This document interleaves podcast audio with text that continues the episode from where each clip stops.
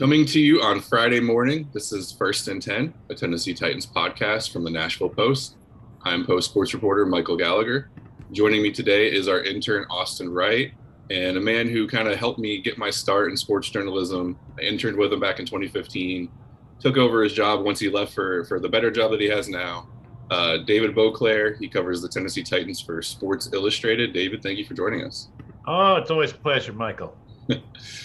given where we were last year, I'm sure I'm sure you're thrilled to, to actually have some stuff to talk about. Training camp looks looks a little bit different than it did last year when we didn't really know what was gonna what was gonna be going on. Um, I think the the thing that most most fans are interested in this year is just all the different position battles. It feels like there's more there's more competition for different positions this year than the, much more than there were were last year. I think tight end, right tackle, corner, kicker, those are at least four positions where we don't know who the starter is right now. And then you have backup quarterback, backup pass rushers, the number four receiver. I mean, there's just there's so much competition heading into training camp. So I, got, want to get your guys' take on which position battle. Also, we kind of touched on this in the last podcast. Which position battle do you think is most intriguing? Which position battle do you think is the, the most important for the Titans heading into this training camp? David, we'll start with you, and Austin, you can kind of jump in you know the, the right tackle obviously because what they've gone through the last couple years and, and because of what the uh, you know what you have in terms of the offense with the run game and, and how important the offensive line is going to be that's you know that that's that's sort of the most important one to me. And it, and it's also the the sort of the least dramatic right now. I, I think uh, I, I think Kendall Lamb has that job right now and and is, is going to have to sort of play his way out of it in the preseason in, in order to not be the starter in week one. Um, you know, Ty Sambrailo is a guy who was who was signed last year to be the swing tackle, ended up starting five games at left tackle. I think they feel really good about him sort of as that swing tackle again. And then, of course, you got the second round pick in Dillon Radunz, who, uh, you know, is is sort of the long term answer there. But but based on what they did with him throughout the OTAs and mini camps, where they they worked him at guard on both sides, they worked him at tackle, they're moving him around. To me, that that doesn't say this is a guy we're putting on the fast track to be the right tackle. They, this this is a guy they just want they just want to get as much experience as possible. He'll probably do the same thing in the preseason and, and sort of sort of go into go into the regular season as as a guy that then they, they want to they they want to just have available if they need him. And and then the the, the sort of the the caveat for Kendall Lamb is don't get hurt because if you get hurt and you're going to miss three games, then they're going to plug Radunz in, and you're not going to get that job back at that point. So, uh, so I, that that that's how I see that one playing out. And then the, the cornerbacks are really interesting to me because we know who they are.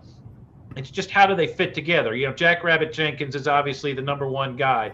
Is Kristian Fulton uh, a number two guy who moves into the slot, or is he strictly an outside guy now with Elijah Molden in the slot? You know, where does Caleb Farley fit in? Is Caleb Farley going to be able to to practice and play right out of the gate? That that's that's going to be that's the one that's going to be really intriguing to me going into camp. Yeah, and I for me, I, I, would think that the kickers battle is really going to be something to look forward to for the Titans this offseason with Stephen Gostkowski. He did all right last season with him nailing 10 of his last 11 kicks for the uh, Tennessee squad. But, I mean, they're really going to have to find someone else for next season because they've had Tucker McCann and Blake Haubeil. I might be saying that wrong, but they've been having them uh, battling it out for this offseason to see who can get that position on track. But for me, I, I think that that's going to be one of the most important parts of this offseason as the Titans are really going to need to find someone that's a little bit more successful and more consistent on the for the kicking game overall.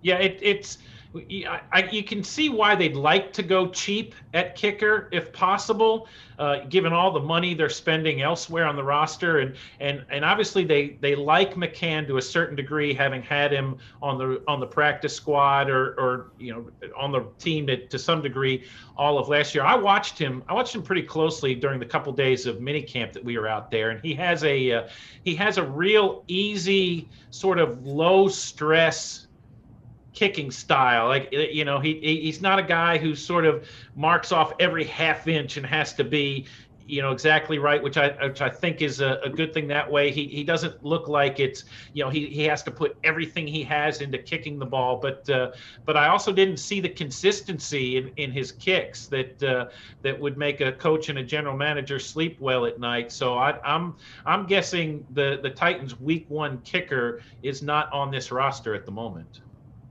Yeah, it's interesting looking at kicker because it's who would have thought we would be here after the last two years talking about kicker possibly being one of the the two or three most important position battles heading into training camp. But Stephen Gostkowski, he he finished well down the stretch, but he was a dumpster fire last year. And then the year before that, I mean, making only 44% of your kicks as a team, the Titans definitely need to solidify that. And and looking at it, Tucker McCann and, and Blake How Howbell, I don't know how you say his name. Um, they're both if you look at their stats in college they both struggled with that accuracy like you're talking about david and i think that's that's something that if you go with just the two on the roster right now i would give the slight edge to mccann just because he's been here for the last year um, he's he's been with the team he's he's had some work uh, you know on the on the practice squad but yeah, I think you could be right. I think it's entirely possible we might be looking at the Titans week one kicker being a free agent they sign, you know, in training camp. Maybe maybe there's a, a surprise cut heading into the beginning of the season because both McCann and Haubeil, they both struggle with their accuracy. Haubeil is almost automatic on extra points, and maybe that plays a little bit into his favor because if you're the Titans, every point you can get is, is crucial considering how many points you left on the board last last year. But I, I, am not really sold on McCann or Haubeil at this point. The one thing they both do have playing into their favor is they both have strong legs. They both have made several kicks you know, of 50 yards or more. McCann had a couple last year, I think, which is why they kept him on the practice squad, is because he was regularly kicking 52, 53 yarders during training camp. But that I think that is a battle to watch for, and it, it, could be interesting that they could go with one of them, they could keep both of them, or they could just get rid of both of them and bring in a new. Like, there's literally we don't know what's going to happen at that position. Yeah, I, I, I just I just don't see uh, as given what you have on the defense and the fact that you know you you're probably not going to be I, I think you're going to have to win a lot of close games like you did last year. I, I don't think you can afford to go through growing pains with a kicker during the early part of this season, particularly with with the way the schedule is through the first six or seven games. I just I just don't I just don't see Jon Robinson and Mike Vrabel ultimately saying, you know what, we're okay. I mean, another thing you like about McCann too is that he did some punting in college, and in a pinch, if something happens to Brett Kern, you know he could do that for you. But I but I just I, I think whether it's Gostkowski, whether it's somebody else who gets cut, some you know from another team somewhere, I just I just think there's going to be a veteran guy in here by week one, and uh, and you know they're going to have to hope it turns out better than things did in 2019 when they were when they were bringing through a parade of veterans. Yeah, and I think t- touching on the cornerbacks too, like you said, David, we, we know who the guys are. We just don't know where they're going to fit in. Janoris Jenkins right now seems like he's going to be the team's number one cornerback, but they they took Caleb Farley really high. Jon Robinson's kind of you know he showed he's not afraid to take a chance on a, on a talented player who should be a top 10, top 15 pick that slides because of injury concerns. The question is, we don't know how healthy Caleb Farley is, and of course, if you ask him, he's going to tell you he's fine. But there was a reason he wasn't on the field during during mini camp and during OTAs it, you just kind of wonder how far along he is for being able to, to slide into a full time role. You have Kristian Fulton, who, who, last year he played well in limited time, but because of injuries and stint on the COVID list, he didn't play as much as he probably would have liked or the coaches would have liked. And then you have Elijah Molden, Breon Borders, Greg Mabin, Quenton Meeks, a, a list of who's who of, of, journeyman cornerbacks. Just kind of, it's interesting trying to figure out where they slotted because it makes sense to have Janoris Jenkins and Kristian Fulton both on the outside and then maybe you kind of ease Caleb Farley in and, and, you put Elijah Molden in the slot because to me he's the most intriguing person out of the, that group because he played 74% of his pat of his protection in the slot in, in college and I do think he's someone who can be that that kind of hybrid safety corner role maybe if Amani Hooker struggles he can slide over and play safety a little bit but I think Elijah Molden probably will see the field before Caleb Farley does and I think he could factor in early on it and maybe take on a, a big time role early on for the Titans. Yeah, and there's questions about Molden's health too. I mean, he was not out on the field during OTAs and mini camps, and, and everybody was sort of vague about what was going on with him. You know, Mike Mike Vrabel wouldn't even say that he was dealing with an injury. You know, he said something to the effect of, you know, just because a guy's not out there doesn't mean he's hurt. So you you know you don't know you don't know what what that means, but. Uh, it, it will be a young group. Breon Borders, you mentioned, is sort of the is sort of the I guess the safety net, if you will, a guy who who surprised, earned some playing time last year before he got hurt, and a guy who, if nothing else, is going to compete really hard. And uh, uh, you know, he he's he's a guy who who sort of gives you a gives you a backup sort of at every spot if you if you need to if you need to go that far down the depth chart. And with Janoris Jenkins being on the team, I think he's going to be able to have a good veteran presence for these younger guys with Caleb Farley and Elijah Molden. But with his quality of play, I mean, Pro Football Focus had him listed down as uh, number 27 on the cornerbacks in the league right now. And I think that might be a little bit too low. And I think that he can have a season that uh, to be able to play outside of those uh, selections so far, and with these young guys, I think he may be able to have a way of showing them a little bit more leadership and trying to build them and mold them a little bit earlier on here this off season. But there still will be a big battle to decide who the Titans should uh, be able to have as their known starters for this offseason. I think that Caleb Farley could be a good solution for the Titans, but that still remains to be seen with a lot of practice still left to go here in the offseason. Yeah, the question with Jenkins is he's 32 years old, you know, and and you, you see it with cornerbacks even more so than than you do with running backs almost that there's you know there's not a slow decline with those guys. They just fall off the cliff at some point. And uh, you know, we, we saw it with Johnathan Joseph last year. That that did not work out at all the way the Titans wanted to. What you know, the good news is what you've seen from Jenkins during the offseason is a guy who is hyper competitive, a guy who, uh, and, and, when I say that, I mean like he's breaking up passes, doing everything he can to break up passes in workouts in in May and June, which uh, which I haven't seen a lot of from Titans defensive backs over the last couple of years. I've seen I've seen a lot of guys running with a receiver, and then as the ball approaches, he pulls up, lets the receiver catch the ball, and saying, "Yeah, okay, I was in position. I would make that play in a game." Or you you break on a ball, take a step or two, stop, let the receiver catch the ball, saying, "No, I was there." And, you know that that's not the way Jenkins does it in practice. Jenkins is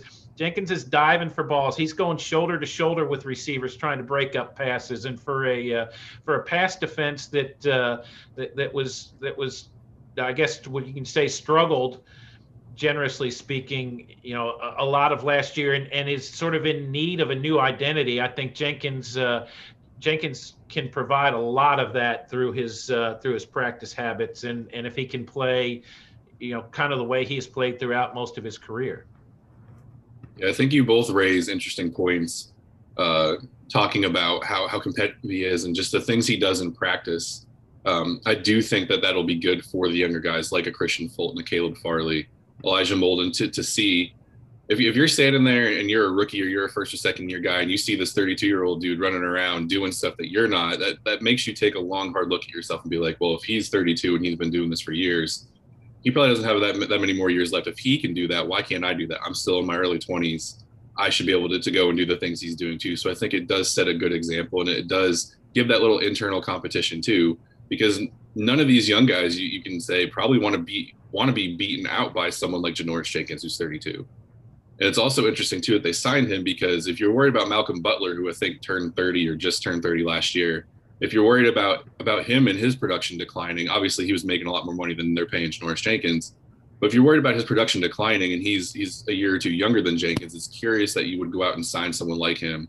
But I think to your point, Austin, it does bring in that veteran presence because if you don't have him, you're looking at Kristian Fulton leading a group of, of rookies and, and first and second year guys, maybe Breon Borders probably the oldest guy in that group outside of Janoris Jenkins. So I do think that it's it's kind of a twofold signing. You, you bring in that veteran presence to kind of stabilize that group, and you also bring in someone who sets the right example, who sets the bar. This is what you should be doing if you want to win a win a starting job on this team. And I think one more thing. Sorry, I'm trying to pull my notes up here. One more yeah. thing I want to talk about as far as the position battles go. The one that I think is the most intriguing to me after I was doing some research for this is the battle for the, the number four wide receiver. It's kind of presumed Julio Jones, AJ Brown, the top two. Josh Reynolds will probably be the number three guy, but the number the number four receiver job on this team we, we've heard the Titans coaches are really high on Nick Westbrook-Ikhine for whatever reason. We, we haven't seen him very often. He, he played very limited last year. Um, he was kind of relegated to the practice squad for much of the season. They drafted Dez Fitzpatrick, who they're also really high on. Cameron Batson played really well in spots last year. Cody Hollister's kind of been around a couple years. I, I do think that number four receiver job is is very much up for grabs. I think Nick Westbrook-Ikhine would probably be the favorite for that job. But from everything that we're hearing from the Titans coaches, Dez Fitzpatrick has every has every every chance of taking that taking that job as well. Yeah, you say Westbrook-Ikhine was on the practice squad, but he's a guy who a lot of times got the game day promotion, ended up playing in every game last year, made some catches, you know, made the catch on the fake punt that that Logan Woodside threw to him last year. Actually can't, you know, is a big body, does some of the things they like in the in the run game in terms of the blocking downfield. But uh, but he is a he is an undrafted guy and and he's going to have to he's going to have to fight for his spot again. You don't you don't trade up 17 spots in the draft to take Dez Fitzpatrick and not plan to have him on your roster. I don't think there's any question that uh, that Fitzpatrick is is in the number four spot right now. And then it's a question of uh, of Westbrook-Ikhine. It's it's Cameron Batson. It's you know there, there's two veteran guys in in Chester Rogers who has 111 career receptions. Marcus Johnson who has 42 career receptions. Both of them have played a bunch of games for the Colts over the years, so they're guys that the the Titans have seen and know well. They, uh, you know, they're in the mix too. Johnson, in particular, I think, is a guy who had coaches talking a bit this off season. Batson, you know, Batson is the, the thing he has going for him is is Batson is is the primary return man now with Kalif Raymond gone. He's a he's a guy that, that Mike Vrabel in particular has talked repeatedly over the years about his toughness. That that he really likes Cameron Batson's toughness. So I think uh, you know I, I, think he has the inside spot for a job there. But he's he sort of is going to have to hold off Mason Kinsey. You know the uh, Mason Kinsey is going to be one of the darlings of the preseason because you know he's he's a division three guy who didn't get a chance to, to play in any preseason games last year because there were no preseason games you know it, it, he he there's no question about his speed there's there's no question about his athleticism but coming from a d3 program the question is can he compete and can he make plays against NFL guys who the majority of whom are coming from D1 Power 5 programs. I mean, he's a he's a guy who's going to get a ton of playing time in the preseason and uh, and could potentially threaten Cam Batson for that particular spot there at the you know the number four or five, however you however you want to look at it. So uh, that there, there's there's a lot there's a lot of guys there that uh, that are going to have to sort themselves out, and, and it's almost they're sorting themselves out for positions on the depth chart to be the next guy in line when somebody gets hurt because I, I think uh, you know there's there's just not a lot of snaps, a lot of playing time to go around there with the wide receivers. And yeah, I would I would add on to that. That's true. There there really is not not really much room for error for a lot of these receivers that are on the Titans corps with and with Marcus Johnson, like you mentioned, David, um, he, he could be a favorite to be one of the four spots just for the fact that he's been with the Colts. He knows the AFC South. He's already been through that, and he could have a very good, uh, also veteran leadership spot uh, to be able to train and mold all the younger guys that are still going to be on the team. With uh, even the 2021 pick, uh, Racey McMath out of LSU, he could be a guy that could be under the spot for the Titans as well, being able to play on their special teams because that's what he did at LSU as well. So he could also maybe not have to make the receiver crew, but he could find a way onto the special teams spot and make an impact there as well in the offseason. But just some of those guys like Marcus Johnson would be interesting to look at since he's already had experience and Westbrook-Ikhine, he could be, like you said, a, a valuable asset just for the fact that he's been a very versatile receiver and could be one of the better acquisitions for the Titans this offseason. Yeah, McMath, you know, he has a leg up because he's a draft pick, right? They they don't they don't draft you with the idea, well, we'll take a look at him, and if we don't like him, we'll cut him. I mean, you, there's something you really like about him. You want him on the team, but I, I don't think, to your point, Austin, he's not competing for a wide receiver spot this year. He's competing with you know the fifth or sixth linebacker and the fifth or sixth defensive back or whatever you know for a special team spot he, he's going to have to he's sort of he's going to sort of have to make his way into the NFL the same way he did at LSU which is play special teams and grow from there. And and he you know he doesn't have big stats as a receiver but last year he was playing a lot of receiver early in the year before a hamstring injury sidelined him and uh, and sort of cut short his season. So he's, uh, you know, I, will say this: he's a big, big body, and what I've seen from him, I have questions about his footwork. If he's ever gonna, if he's ever gonna have quick enough feet to to get in and out of routes in the NFL and do that sort of thing. But you know that if he's to buy himself time to do that and grow into that role, it's to have to be as a special teams guy, and uh, and and he certainly has the background and the build to be able to to compete in that way. Yeah, I mean, when you get down to it, you're really talking about seven or eight solid wide receivers competing for probably what I would think is going to be maybe five spots. I don't I don't foresee the Titans carrying six or seven receivers. I think you got you got seven or eight guys fighting for five spots and, and maybe someone like a Racey McMath who has the speed and has the special teams ability that he does, maybe he takes one of those spots away from from someone else. Maybe Cody Hollister goes back to the practice squad.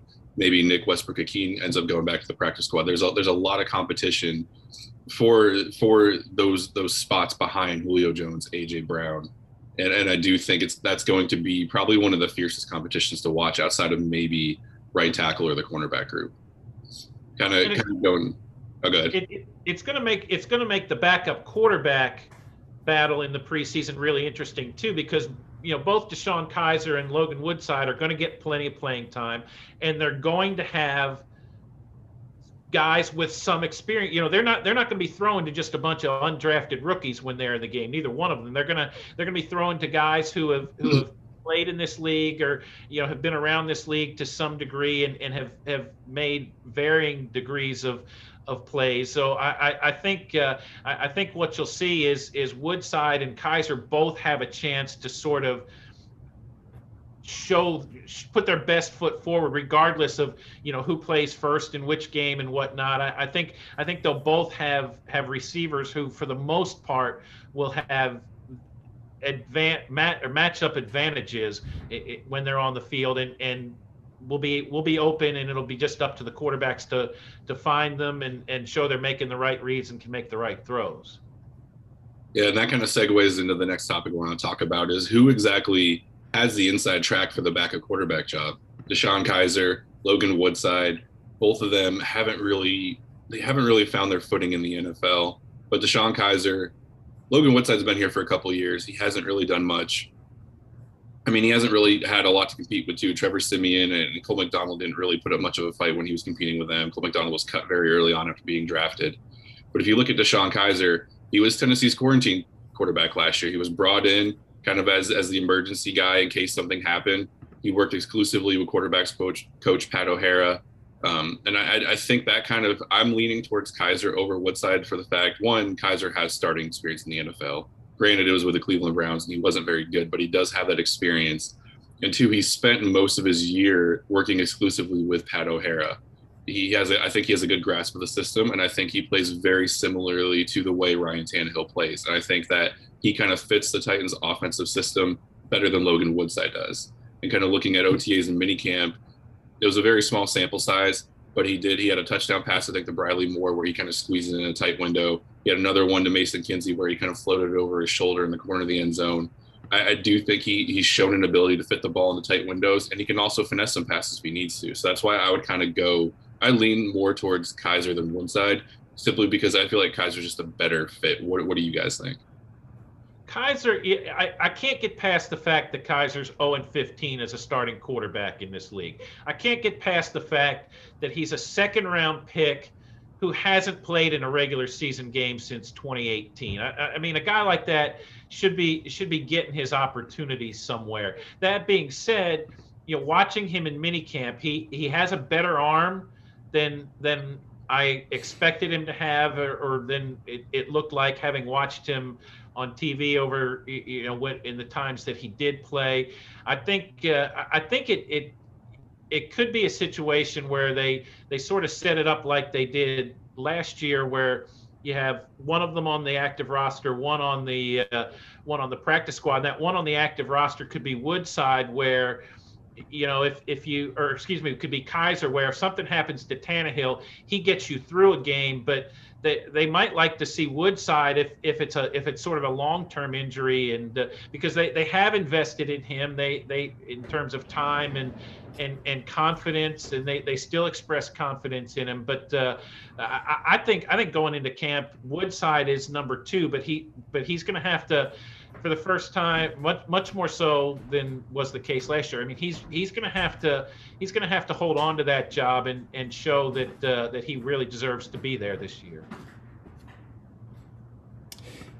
And I agree. I think DeShone Kizer would be a better fit for the Titans overall. He is a little bit more mobile of a quarterback, and that could fit very well with playing in kind of any option schemes that they might want to run with Derrick Henry and his ability to maybe get out of the pocket and have to throw anything that he would need to to say Julio Jones if he would need to in a game outside of the pocket that might be a great option because he might be a little bit better and more adept at doing that than say Logan Woodside. But I think that they should keep DeShone Kizer on the active roster and possibly like you said David keep Logan Woodside on like a practice squad type of role. And probably just try and manipulate any situations that they can and in the preseason to find any positive outcomes with what kind of schemes might work best for DeShone Kizer, which might be a little bit more of a mobile situation.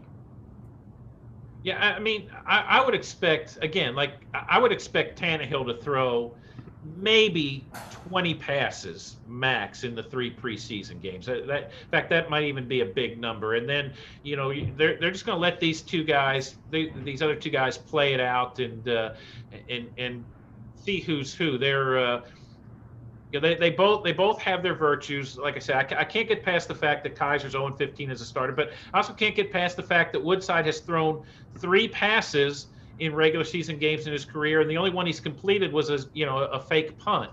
So, uh, but you, you know, in order to in order to get experience, you have to get experience. At you know, at some point, they're going to have to play you. And I, I, think back to a to a guy like Billy Volek, who who was a third string quarterback for three years for the the Titans, and uh, and eventually got his opportunity what was it in 2003 or so and, and put up some put up some big numbers and ended up hanging around the league for a for a long time. So uh, you know you, you can see the path for a guy like Logan Woodside and how uh, how he would get there but uh, but but he does have a much more serious challenge for that number 2 job right now than he did at this time a year ago. That's kind of the beauty of having an actual preseason this year as opposed to last year when there was nothing none of the younger guys had a chance to really get that that live game feel, kind of have some game tape if they were cut to go show another team like this is what I can do. And I do think it's gonna be very important having three full games, like you said, Tannehill maybe you'll have 20 pass attempts in those three games. To have three full games of actual competition competition between Kizer and Woodside to kind of figure out um, who is going to be who's going to be that guy. And I, I do think that it's something that Mike Vrabel probably he'll never admit it, but I think it's something that he's really excited about, and I do think it'll benefit the wide receivers as well. You're looking at trying to find your number four, your number five wide receivers. It's also going to be beneficial to find out who your number two and your number three quarterbacks are. And I think kind of leading into the next topic here is the preseason is obviously very big. So is training camp. So kind of kind of taking all that into account. Quick hits here who do you guys feel is has the most to gain from training camp in the preseason, and who has the most to lose from training camp in the preseason? My pick for for the most to gain, I would say, is Dillon Radunz for a lot of the reasons you mentioned earlier, David. I think the strength of his game is his run blocking ability, and that's the Titans are a run heavy team. He kind of fits the mold of what they're looking for in that aspect, but his pass protection is, is a big question mark. He only had 200, only played on 215 passing downs at North Dakota State Kendall Lamb graded as a better run blocker last year than, than a pass protector too. Uh, but I do think for the, for for the fact that Kendall Lamb's 29, he's already going into his seventh year. He kind of he is who he's going to be. Radunz is still younger. He's still a little bit more coachable, and I think he could possibly beat out Kendall Lamb for that job. Maybe not heading into week one, but I think he could show enough to, to that they pull the plug quickly on Lamb if he struggles going into the season. And I think the guy who can play himself out of a job would be Kendall Lamb as well. But my pick is going to be Rashaan Evans, just because Jon Robinson declined the fifth year option on him. They already drafted Monty Rice. They have David Long Jr. They have Jayon Brown, who I think they want to bring back and sign to more than just a one year deal. I think they have his kind of replacements lined up. Rashaan Evans had a really good 2019, but I think he's kind of played himself out of favor last year. And so I think that's who I would say he could maybe he'll be the starter heading into the season, but I think it wouldn't take much for David Long to kind of pass him up for that second inside linebacker job. I, I, like the guy. The guy that I'm. I'm going to go down the roster a little bit in terms of a guy that that really has a lot to gain. But you mentioned it sort of at the top, Michael. And we haven't gotten into it. But but the tight end group is uh, is really an inexperienced bunch. And, uh, you know, you've got Anthony Firkser, you've got Geoff Swaim, but uh, you lost Jonnu Smith, you lost MyCole Pruitt. You really haven't replaced those two guys, right? So there's, you know, all four of those guys played in various roles last year. And uh, and the guy who's sort of, uh, you know, there's there's been a lot of talk about the guy out of Vanderbilt, Jared Pinkney. But but the guy to me you really need to keep an eye on there is Tommy Hudson, an undrafted free agent out of Arizona State last year. He you know he's 6'3", 255. He, he only caught like 25 passes during his college career. He's a I mean he is a he's a classic sort of end of the line run blocking tight end and, and you know we know what this Titans offense is and uh, I mean the, the Titans clearly liked him enough to keep him around all last season, even though he served a, a suspension for violation of the uh, the league's performance enhancing drugs policy.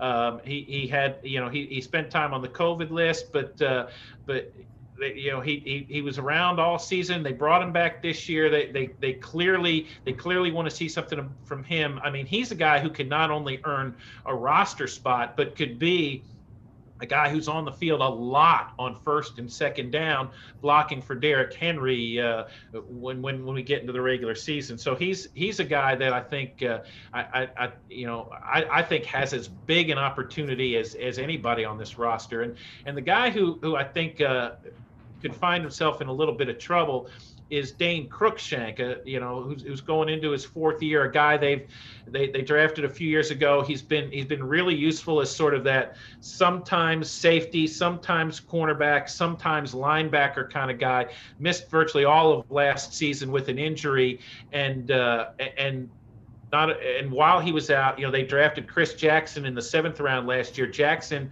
is is sort of the same sort of guy he is that, that Cruikshank is, only now a little bit younger, a little bit cheaper. As we talked about all the cornerbacks earlier, you know, I don't know that Jackson figures into that rotate or into that picture in terms of competing for an every down outside classic cornerback kind of guy, but in terms of your Swiss Army knife, a guy who can sort of move around, fill in spots. I, you know, I think that's that's what they envisioned when they drafted Jackson last year, and and and I think it, it might be sort of a competition between Jackson and Cruikshank for for one spot on the roster, and uh, and, and given given the severity of Cruikshank's hamstring injury last year, I think uh, I think he's the guy who's really going to have to prove himself once again. And for me, one of my, one of the biggest uh, guys that will have a big impact for this offseason and that could have the most to gain would be Dez Fitzpatrick. I think that he could probably have one of the biggest upsides for the Titans just in the fact that he is very young, but that also means that he could have the biggest downside, that being the fact that he would have a lot of uh, inexperience and need to have a lot of coaching to do and being able to get on this roster, figure out the schemes and be able to compete with a lot of guys like we mentioned earlier that this is a very crowded group. But he could have a very outstanding offseason and find a way to make that fourth uh, wide receiver spot for them alongside AJ Brown Julio and Josh Reynolds. And with that he, that also does mean that with those other guys still remaining on the roster that are going to be fighting for a spot like Cameron Batson and Marcus Johnson that could mean that he could also have the biggest downside just for the fact that he's got all those guys behind him and he's going to have to compete and find a way to get onto the roster as soon as he can and make an impact as fast as possible. All right, we got about three and a half minutes before Zoom kicks us off here because we're on the, the time limit thing here. But real quick, I want to finish up with Delanie Walker last week made some headlines saying Anthony Firkser has the potential to be elite do we agree with that or do we not agree with that? David, we'll start with you. I, I do not agree with it. I, I mean, Anthony Firkser has earned his opportunity this year. He he's a guy who has the uh, has the trust of his quarterback. He will get favorable matchups. Like no pass defense is going to be lining up looking at the Titans saying we got to have our best guy on Anthony Firkser. So he'll he'll have matchups he can win. But uh, but you know when you're talking about elite tight ends in this league, you're talking about Travis Kelce. You're talking about you know Kittle in San Francisco. You're talking about Zach Ertz. I you know I don't I don't see Firkser in in that group, and I don't see him having the opportunity to put up those kind of numbers. And yeah, I, am kind of with you as well, David. I don't believe that Anthony Firkser is of the elite category right now. He does have a lot of room to improve, but again, like we mentioned earlier, this is still a very crowded wide receiver group. You've got Derrick Henry as well. So the Titans are loaded on offense already. And it's just going to be hard to try and pass the ball around. It's kind of like an NBA situation where everybody's going to want the ball all at the same time and try and find as many scoring opportunities as possible. So it, I think it'll be a little bit more difficult for him to be one of the main targets for Ryan Tannehill. So I don't believe that he could be an elite receiver just for the fact that he may not get quite as much uh, attention. But I do think that he has the talent to keep the Titans afloat on offense and be a good safety net option for them every time that they get down the field. And I do think that he has proven his abilities of being a good tight end, but I don't think elite. Yeah, I kind of agree with you. I don't think he's elite. I do think he could be solid to good. He he, he only had what he dropped 1.9 percent of his passes. I think he's a good safety net for Ryan Tannehill, but I don't think that he's going to be elite. Um, that'll wrap it up for today. David, thank you for joining me. Austin, thank you as well. You can find him on Twitter at Boclair Sports on Sports Illustrated. I think it's it's alltitans.com, right? Alltitans.com. It's just si.com slash NFL slash Titans there you go. You can find him there, and you can find Austin and work for myself on the Nashville Post. Gentlemen, thank you for joining me. My pleasure. Always a great time.